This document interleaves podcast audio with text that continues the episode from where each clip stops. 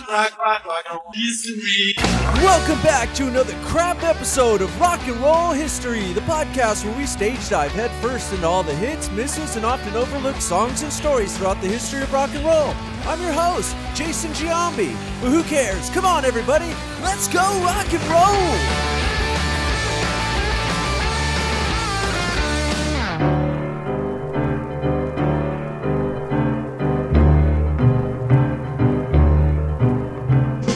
Our story today will highlight a song that is ingrained in the DNA of rock and roll. It may even fall into the often overlooked category because these days it seems people have forgotten about this song.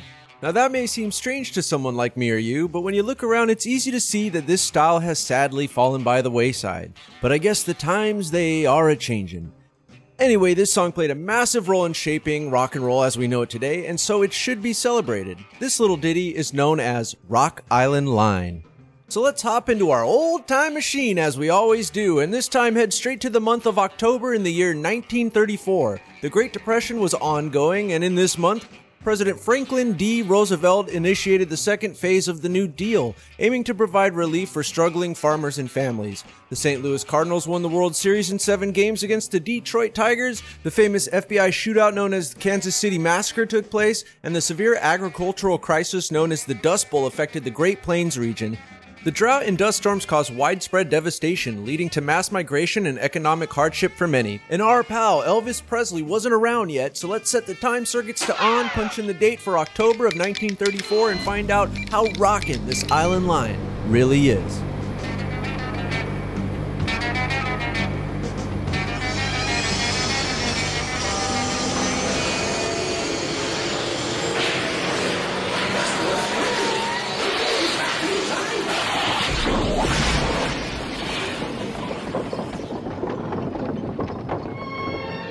To October of 1934. We find ourselves passing through Arkansas Cummins State Farm Prison. This is a momentous occasion as we witness pioneering musicologist and folklorist John Avery Lomax preparing to record a rendition of the American folk song called Rock Island Line, and it is about to be performed by the prison inmates. Joining Lomax is none other than the legendary blues singer known as Leadbelly, these two remarkable individuals have recognized the significance of this song and the need to document it. Its origins date back several years with a mysterious history that remains unknown. Rock Island Line is a medley of tunes that echo across the cotton fields of the Deep South and resonate amongst the prison chain gangs under the scorching summer sun. It's as if this song has always existed in some form or another. The earliest known written documentation of this song dates back to 1929. It was penned by Clarence Wilson, a member of the Rock Island Colored Booster Quartet, a talented group comprised of employees from Chicago, Rock Island, and Pacific Railroad at the Bishop Biddle Shop freight yards in Little Rock, Arkansas.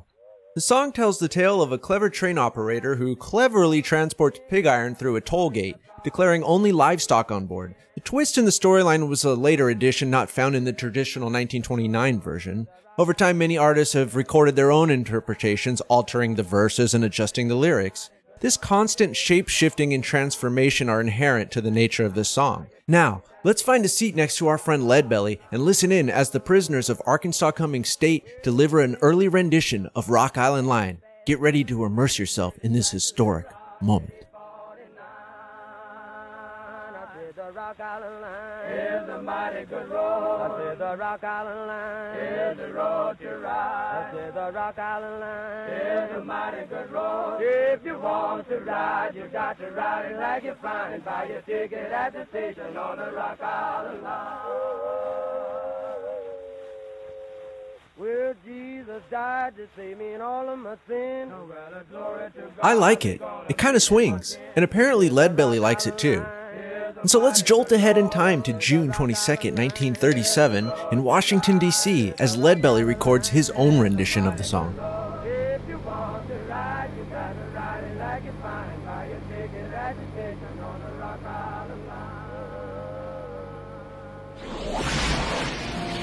This is Rock Island Line. I go out on people blow the train whistle, talk to the depot agent. Depot agent throw that switchboard over the line, and ain't never gonna talk to him.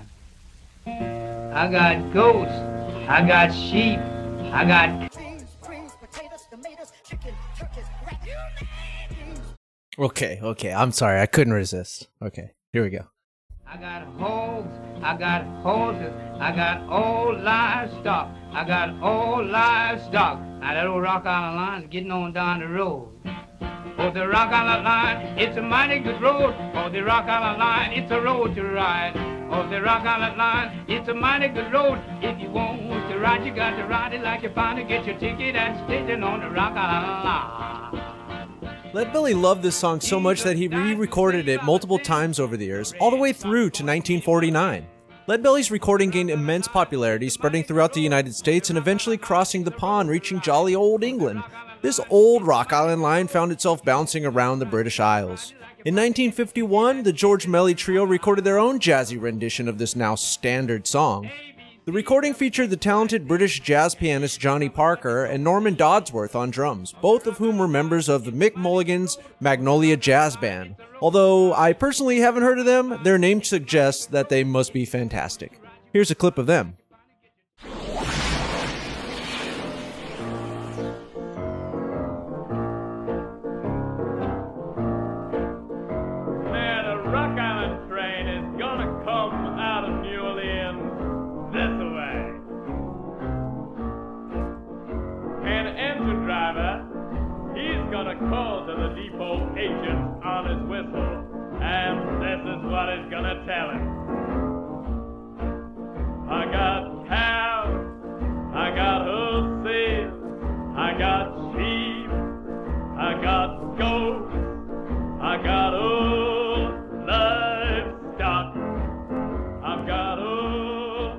Tune eventually made its way into the hands of a young lad named Anthony James Donegan, born in Glasgow, Scotland in 1931. This song had already been around for a few years before him, but Tony, as his parents called him, was born into a family where music was in his blood.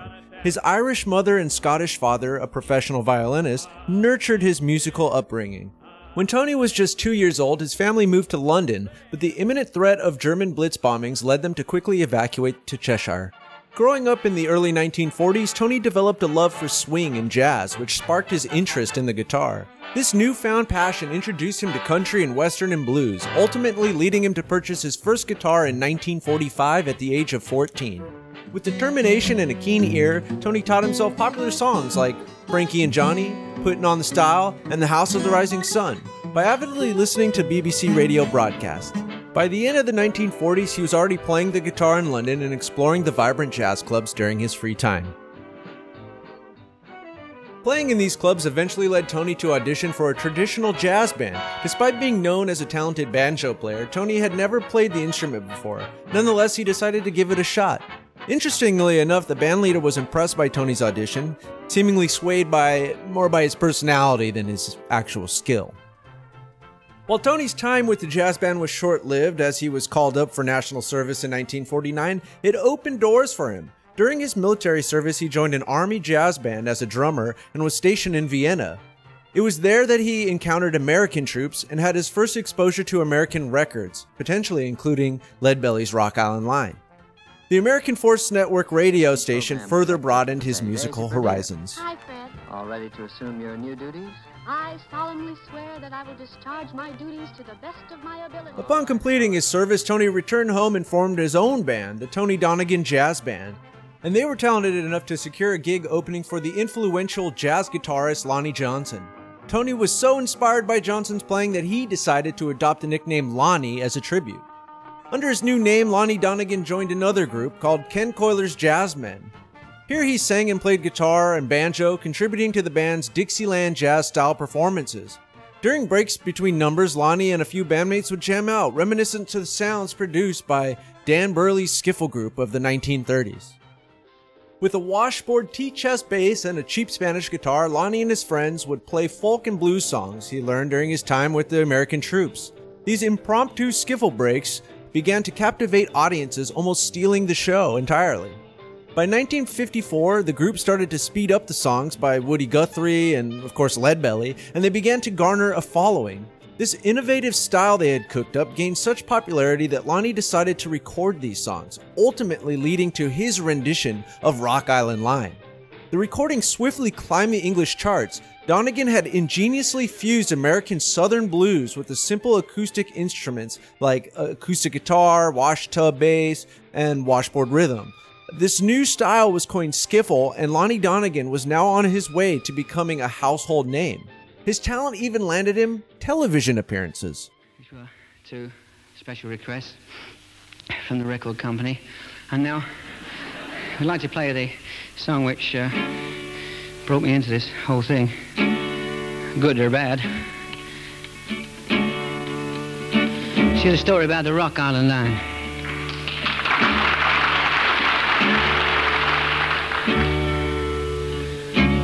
Rock Island Line's a railroad line runs down into New Orleans.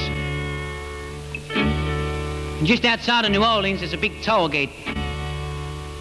And all the trains that go through the toll gate, they gotta pay the man some money.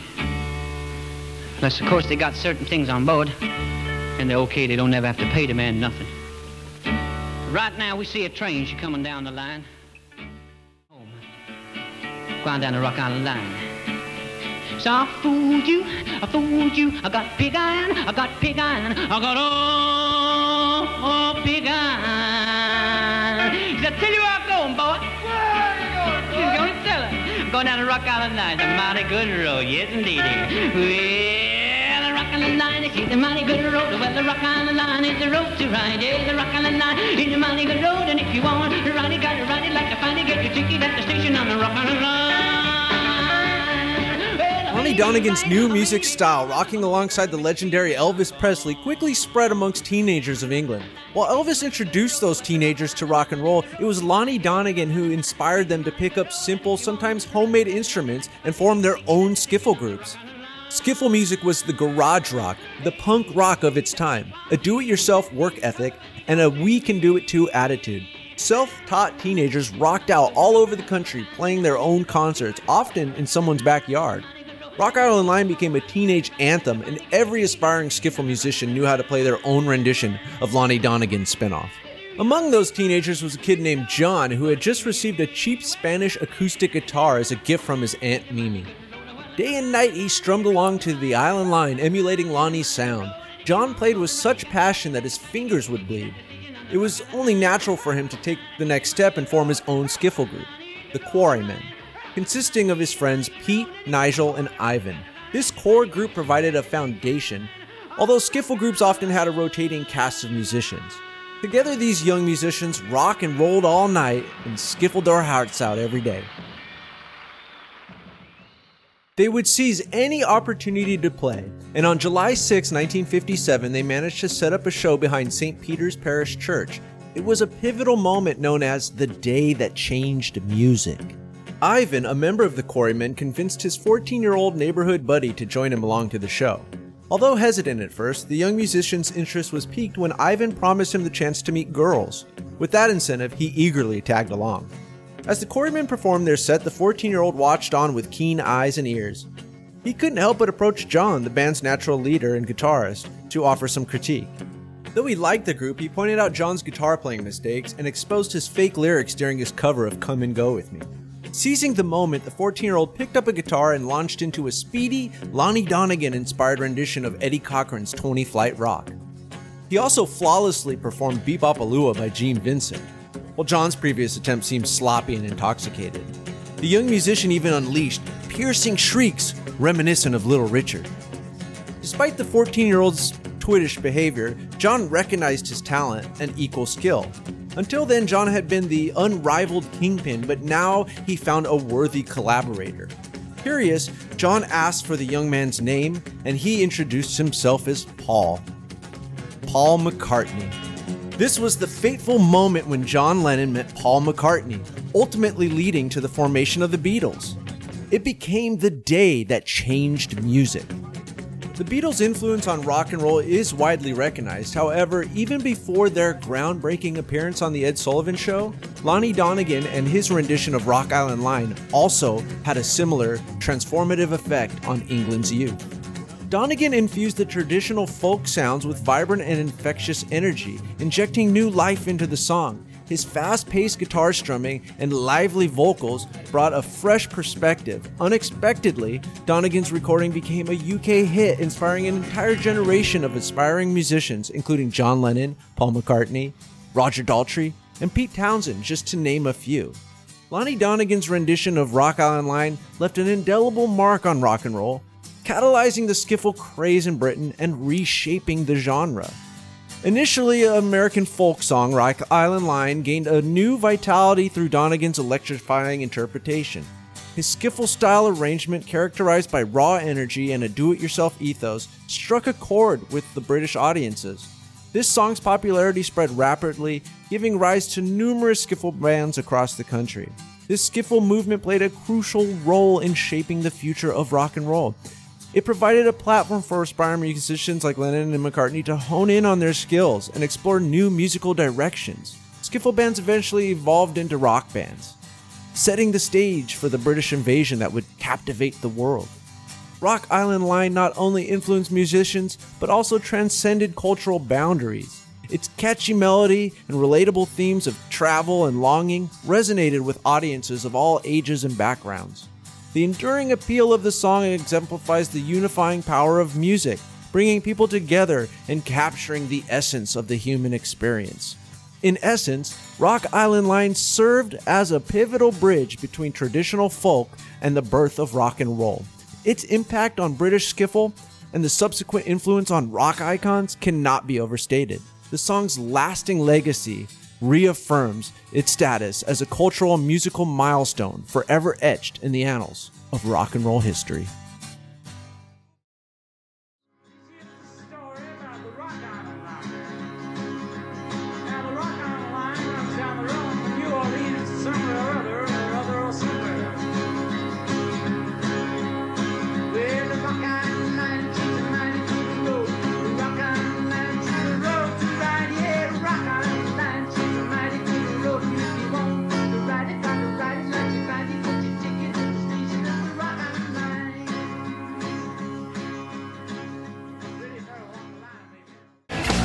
So that concludes another episode of Rock and Roll History. So yeah, slightly different format, slightly shorter, which means maybe I, if I stick to this, I can get more out.